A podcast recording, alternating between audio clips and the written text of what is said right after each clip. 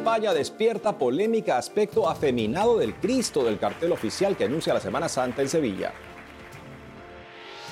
En Estados Unidos de ser reelegido, el presidente Biden promete restaurar el derecho al aborto.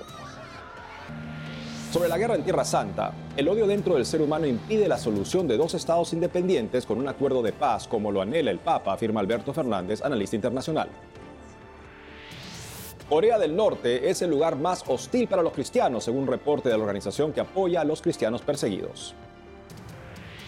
Desde Cuba, de visita en la isla, el superior general de la congregación San Vicente de Paul anuncia que abrirán nuevas misiones donde no están presentes todavía. Hola amigos, un gusto saludarlos en su programa de noticias con enfoque católico EWTN Noticias. Soy Eddie Rodríguez Morel. Natalie no estará con nosotros el día de hoy. Empezamos las noticias desde España con una controversia en la publicidad de la fiesta religiosa más importante en Sevilla y de las más admiradas en el mundo. Sobre esto y más informa nuestro corresponsal Nicolás de Cárdenas. Saludos desde Madrid, desde donde les informamos de la polémica que se ha desatado en torno al cartel anunciador de la Semana Santa de Sevilla, una de las más conocidas y que despierta mayor devoción popular este sábado se presentó en Sevilla el cartel anunciador de la Semana Santa 2024, encargado por el Consejo de Hermandades y Cofradías de Sevilla, obra del artista Salustiano García, cuya estética ha despertado la polémica en torno a una de las expresiones de devoción católica con más repercusión internacional. Durante la representación, García explicó que descartó representar un Cristo yacente y optó por un resucitado, que luce joven y bello, joven como metáfora de pureza, así se ha mostrado la Virgen María en la historia del arte, casi como un adolescente, y bello, porque me remite a Platón, belleza y bondad son la misma cosa, aseveró.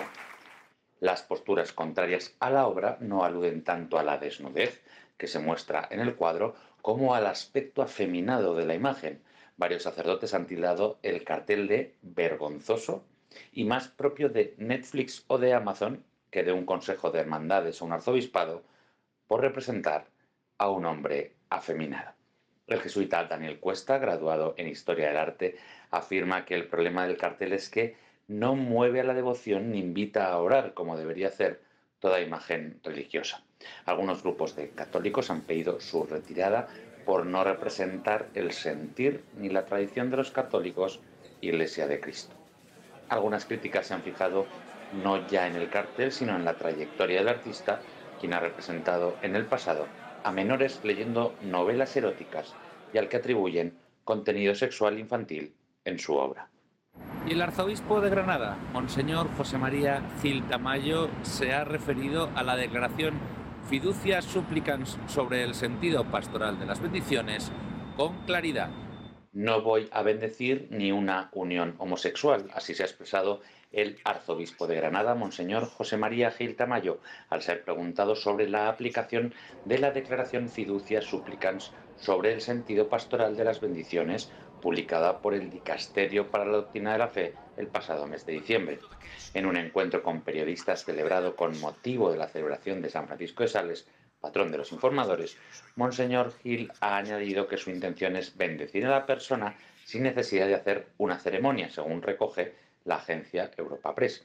El prelado leyó una declaración en la que se expresa la postura del arzobispado respecto a fiducia supplicans y en la que se afirma que, en comunión con el Papa Francisco, procederá con respecto a las bendiciones pastorales no litúrgicas con sentido pastoral, observando fielmente lo que señala la Santa Sede en la declaración fiducia supplicans y en la nota aclaratoria posterior.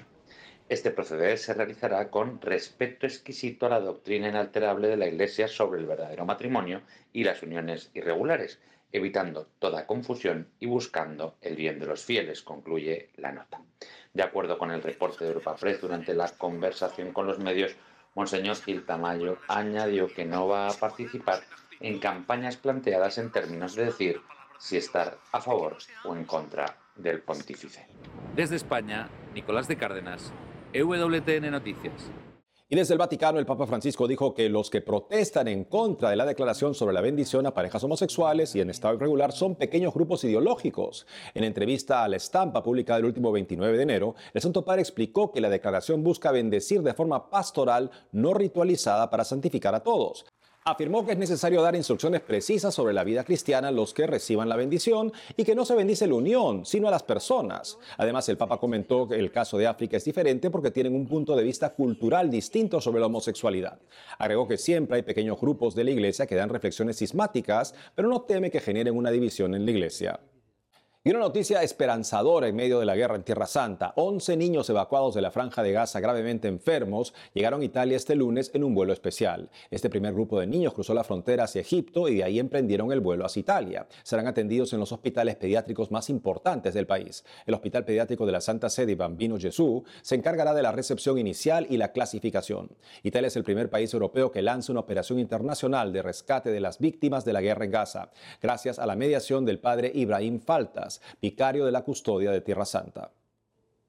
Los ataques israelíes continúan al sur de la franja de Gaza. El objetivo es acabar con posibles escondites de los líderes de Hamas. Tres militares estadounidenses han muerto en ataques adjudicados a Irán. Biden reclama y la tensión en la región aumenta. Además, la ONU publica que cuatro de cada cinco personas que mueren de hambre en el mundo en estos días están en Gaza. Para que nos ponga al día sobre lo que sucede en la región, estamos con Alberto Fernández, vicepresidente del Instituto de Investigación de Oriente Medio. Señor Fernández, bienvenido al programa.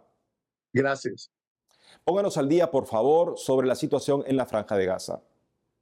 Bueno, lo que estamos viendo es quizás dos, eh, dos cosas ocurriendo al mismo tiempo. Hay intensos combates dentro de la franja, enfocando principalmente en el asunto de los pasajes subterráneos, la búsqueda de los rehenes, eh, captivos en Gaza y al mismo tiempo a nivel internacional eh, relacionado con Gaza hay conversaciones sobre una supuesta, un supuesto nuevo acuerdo de intercambio de rehenes y, prisioneros con la posibilidad de una supuesta tregua. Explique, por favor, eh, señor Fernández, en qué quedó la demanda contra Israel por genocidio en Gaza que veía la Corte Penal Internacional. Bueno, eso fue un juego, juego sucio político de parte de, de Sudáfrica, que es fiel aliado de, de Hamas, de regímenes totalitarios de Rusia, de China, y entonces es más un juego político que se hizo para eh, lastimar, dañar eh, eh, el buen nombre de Israel en el campo internacional. Lo interesante es que la Corte no pidió un cese al fuego y la Corte tampoco pidió eh, eh, un congelamiento de, el envío de armas a Israel. Dos cosas que pidió Sudáfrica. Entonces fue, eh, fue una, una victoria propagandística en cierto, en, cierto sentido contra Israel, pero en realidad fue una derrota política. El Papa dice, bueno, se ha dicho por años, que la solución son los dos estados y que sin ello la verdadera paz estará lejos. ¿Podría explicarnos por qué este, esta solución no ha podido llevarse adelante? Bueno, el Santo Padre, claro, tiene toda la razón, pero el problema es, claro, siempre es el pecado, o sea, el odio que existe dentro del ser humano. Eh, hubieron, eh, hemos visto durante los años muchas oportunidades para tener dos estados, pero la parte palestina siempre ha querido algo más. Por ejemplo, jamás no cree en el asunto de dos estados, jamás quiere un estado, un estado islámico en todo el terreno de lo que es Israel y Palestina. Entonces, es difícil, uno necesita dos partes, ¿verdad? Ambas partes tienen que estar comprometidas en, en, ese, esa visión eh, tan bella que son los dos estados viviendo en paz eh, y seguridad para los dos pueblos. Señor Alberto Fernández, gracias por haber estado con nosotros para hablar de este importante tema. Muchas gracias.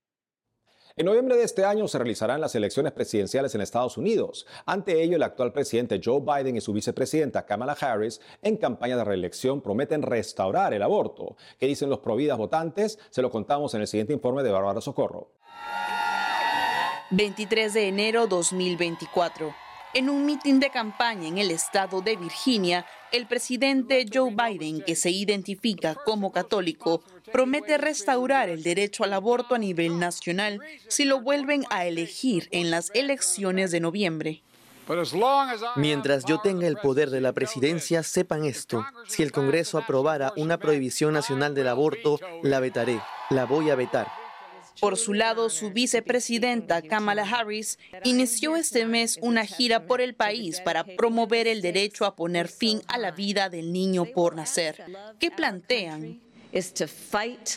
Legalizarán el aborto hasta el nacimiento en todos los estados. Segundo, derogarían una ley que veta el aborto después de las 15 semanas de embarazo. También prometen que pedirán al Congreso la restauración del fallo Roe vs. Wade que permitió hasta junio del 2022 matar a bebés en el vientre materno por más de 50 años en Estados Unidos la gente se quedó con la idea de que a, la anulación de la sentencia de Roe vs. Wade eh, era la eliminación del aborto y esto no es así. Lo que la Corte, la Suprema Corte decidió al anular este fallo es que cada estado va a tener la oportunidad de decidir qué tipo de legislación quiere para su estado, es decir, si va a existir o no el aborto y en qué momentos o hasta qué límite existirá la protección de la vida. De acuerdo a la vicepresidenta del Centro Global de Derechos Humanos, después de un año y siete meses desde la derogación del fallo Roe vs. Wade, el panorama pro vida es alentador en el país. 24 de los 50 estados norteamericanos protegen al no nacido. Estamos hablando que a nivel nacional, cerca de la mitad de los estados que componen los Estados Unidos eh, apoyan el tema de la vida, la otra mitad no. Neidy Casillas recomienda a los católicos votantes estar muy alerta a los candidatos disponibles y sus propuestas durante los próximos meses de campaña presidencial. Desde el Partido Republicano, a favor del no nacido está el polémico Donald Trump. Hacemos una pausa y al volver, desde Cuba, de visita en la isla, el superior general de la congregación San Vicente de Paul anuncia que abrirán nuevas misiones donde no están presentes todavía. Además, Corea del Norte es el lugar más hostil para los cristianos, según reporte de organización que apoya a los cristianos perseguidos. Volvemos con más noticias con enfoque católico.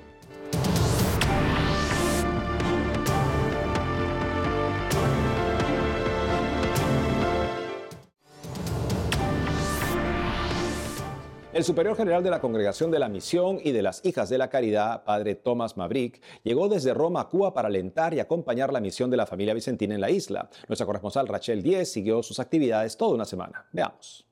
Por quinta vez, un superior general de la Congregación de la Misión y de las Hijas de la Caridad de San Vicente de Paul visita Cuba en la historia de la congregación y de la familia vicentina en el país.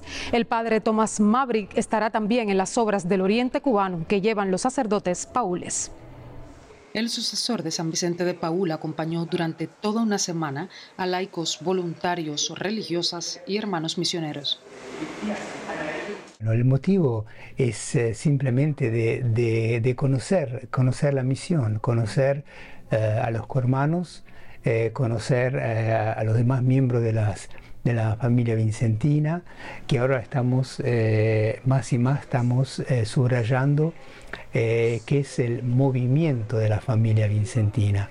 Yo vengo en primer lugar para, para escuchar, para, para ver el padre Maverick es el primer superior que llega a las importantes obras de la congregación en San Luis, Santiago de Cuba, en el extremo sur del país. Allí muchos de sus misioneros dejaron la vida en pos de la evangelización y los pobres, entregándose a la predicación y las obras de caridad. Por eso visitó sus tumbas en el cementerio de Santa Ifigenia. Por el país y los servicios que presta la familia vicentina, oró a los pies de la patrona de Cuba, la Virgen de la Caridad, en el Santuario Nacional del Cobre sobre las aspiraciones de la congregación que el próximo año cumplirá 400 años de fundada, comentó. Estamos tratando ahora eh, también de eh, eh, abrir nuevas misiones agentes en el mundo donde no estamos presentes todavía. ¿no? gracias a Dios estamos en 100, en 100 países, pero ¿cuántos países todavía quedan? En la formación del clero. no, uno puede decir, no, pero esto, esto no, va, no tiene nada que ver con los pobres. Justamente eh, Vicente, eh, eh, ¿por qué comenzó con la formación del clero? ¿no? Porque vio que en ese tiempo el clero abandonaba a los pobres, entonces quería formar, empezar a formar de esta manera, es decir, no, acá tenemos que vivir el Evangelio. El primer paso es de interiorizar y revitalizar nuestra espiritualidad. El taller de personas con síndrome de Down, Padre Jesús María Luzarreta, la Casa de Abuelos La Milagrosa, que es una de las más grandes de Cuba, y el Centro Asistencial de Personas con Discapacidades Intelectuales y Motoras La Edad de Oro, que acompañan las hijas de la caridad, fueron algunas de las obras visitadas por el superior. También compartió con las asociaciones y ramas de la familia vicentina de La Habana. Las invitó a conservar la esperanza, pues en el mundo el carisma genera interés y los números están creciendo. Tenemos 175 eh, congregaciones y asociaciones laicas juntas en, el movimiento. Es, un carisma y una espiritualidad actual. Eh, así que, eh, claro, depende ahora de nosotros el, desafío, cómo podemos invitar, cómo podemos testimoniar, cómo testimoniamos para, para que los jóvenes sientan pero aquí está, acá esto es vivir el Evangelio eh, y, lo mismo a la vida consagrada, ¿no? Eh, es, algo, es algo que si es así, entonces eh, la, la, respuesta tendría que ser realmente siempre en aumento. Sobre el estado actual de la familia vicentina, añadió. el movimiento ahora de la familia vicentina eh, está tratando de eh, organizarse eh, siempre más también en su, en su interior, ¿no? para poder responder mejor. Lo importante es, y ahí está el desafío de la colaboración. El movimiento de la familia vicentina anhela expandir el legado que ha recibido de San Vicente de Paul y Santa Luisa de Marillac. Para eso se preparan para un proceso de renovación de su identidad y de su espiritualidad que les ayude a promover su carisma en Cuba y en todas las naciones del mundo. En La Habana, Cuba, Rachel 10, EWTN Noticias. El Ministerio de Educación Federal y Formación Profesional de Pakistán anunció en estos días que entre el 2024 y 2025 se introducirá un nuevo plan de estudios que permitirá que la enseñanza del Islam no sea obligatoria para los alumnos que crean en Jesucristo. El nuevo plan de estudios incluye un aprendizaje exhaustivo de la Biblia y la vida de Jesús. Asimismo, los alumnos que profesen una creencia distinta a la musulmana estudiarán también la influencia del cristianismo en Pakistán, concretamente el Ministerio de Santo Tomás Apóstol y su ministerio en el sur de Asia. Esta decisión es una pequeña victoria para libertad religiosa en este país de mayoría musulmana y donde los cristianos son objeto habitual de leyes contra la blasfemia, violencia colectiva y matrimonios y conversiones forzadas.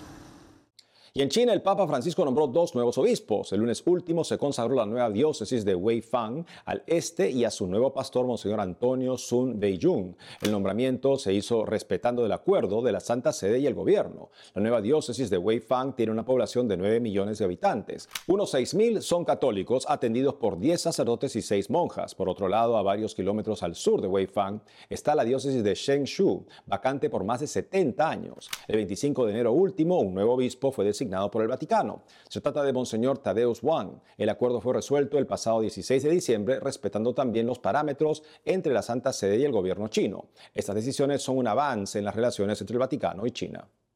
Y una excelente nota del programa Vaticano de WTN nos invita a tomar partido contra la persecución religiosa contra los cristianos en países como Corea del Norte. Veamos.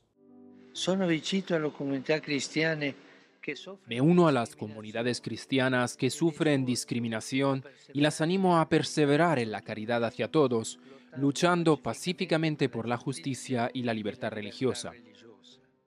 La recién publicada Lista Mundial de Vigilancia, presentada esta semana por Open Doors, una organización internacional dedicada a apoyar a los cristianos perseguidos en todo el mundo, revela que 2023 ha sido, de las últimas tres décadas, el año en el que mayor número de cristianos han sufrido algún tipo de persecución.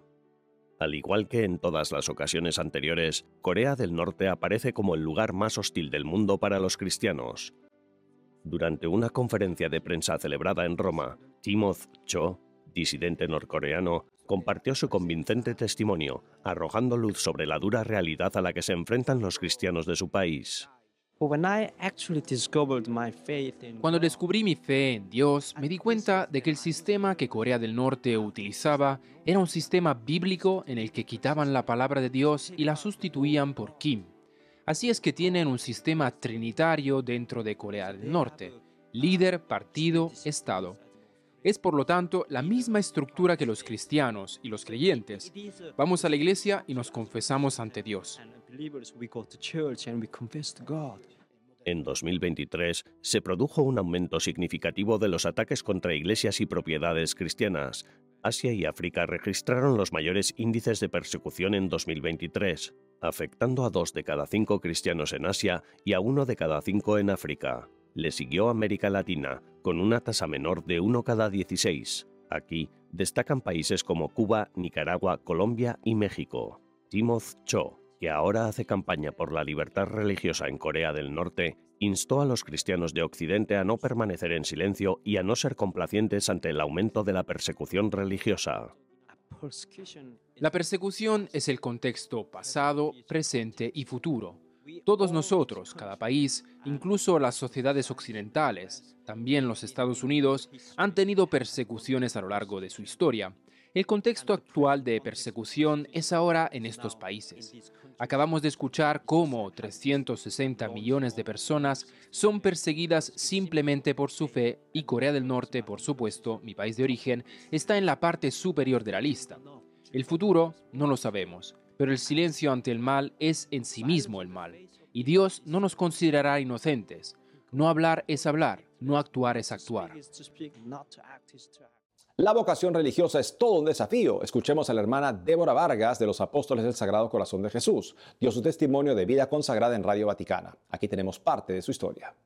Hermana, tú tenías 18 años cuando decidiste eh, seguir el camino a la vida religiosa. ¿Qué echas de menos de esa vida fuera de la vida consagrada y te costó mucho tomar la decisión? Qué pregunta, ¿eh? Yo creo que lo que me costó al momento de discernir fue eh, verme con tanta libertad, ¿no? Porque podía elegir entre formar una familia, tener esposo, mis hijos, y por otro lado, consagrarme a Dios, ¿no?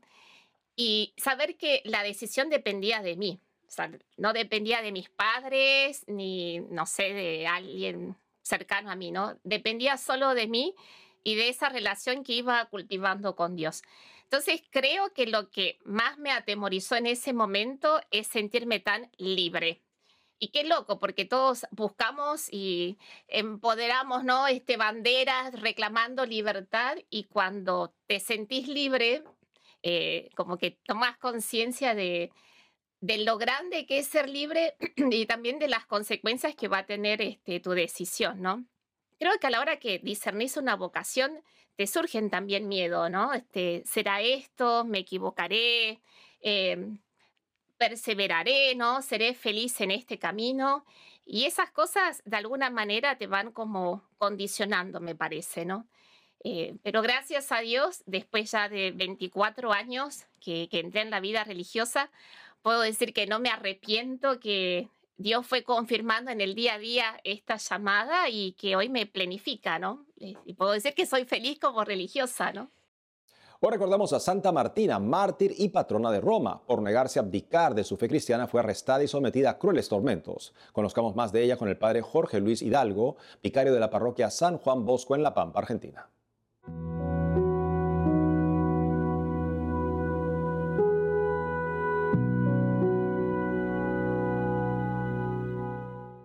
La iglesia celebra hoy a Santa Martina, una santa de la época de las persecuciones donde por su fidelidad a la ley de Dios conservó la fe católica incluso en los momentos de gran peligro, como era en esta época ser católico y cristiano. Murió mártir, es decir, dio su vida por Jesucristo, conservó su virginidad, para eso había recibido una herencia de sus padres y ella la regaló en favor de los pobres, lo cual era un acto constante, habitual en los cristianos, y eso levantó las sospechas de parte de los paganos que la condenaron a muerte, luego de haberla eh, cruelmente golpeado y azotado. Ella nos enseña que los principales bienes están en la vida eterna, nos enseña a despreciar las lisonjas y los premios del mundo, nos enseña ante todo buscar el reino de Dios y su justicia, y lo demás nos ha de ser dado por añadidura que Santa Martina nos enseñe a tener fijo nuestro corazón en los bienes verdaderos para de allí recibir el premio eterno.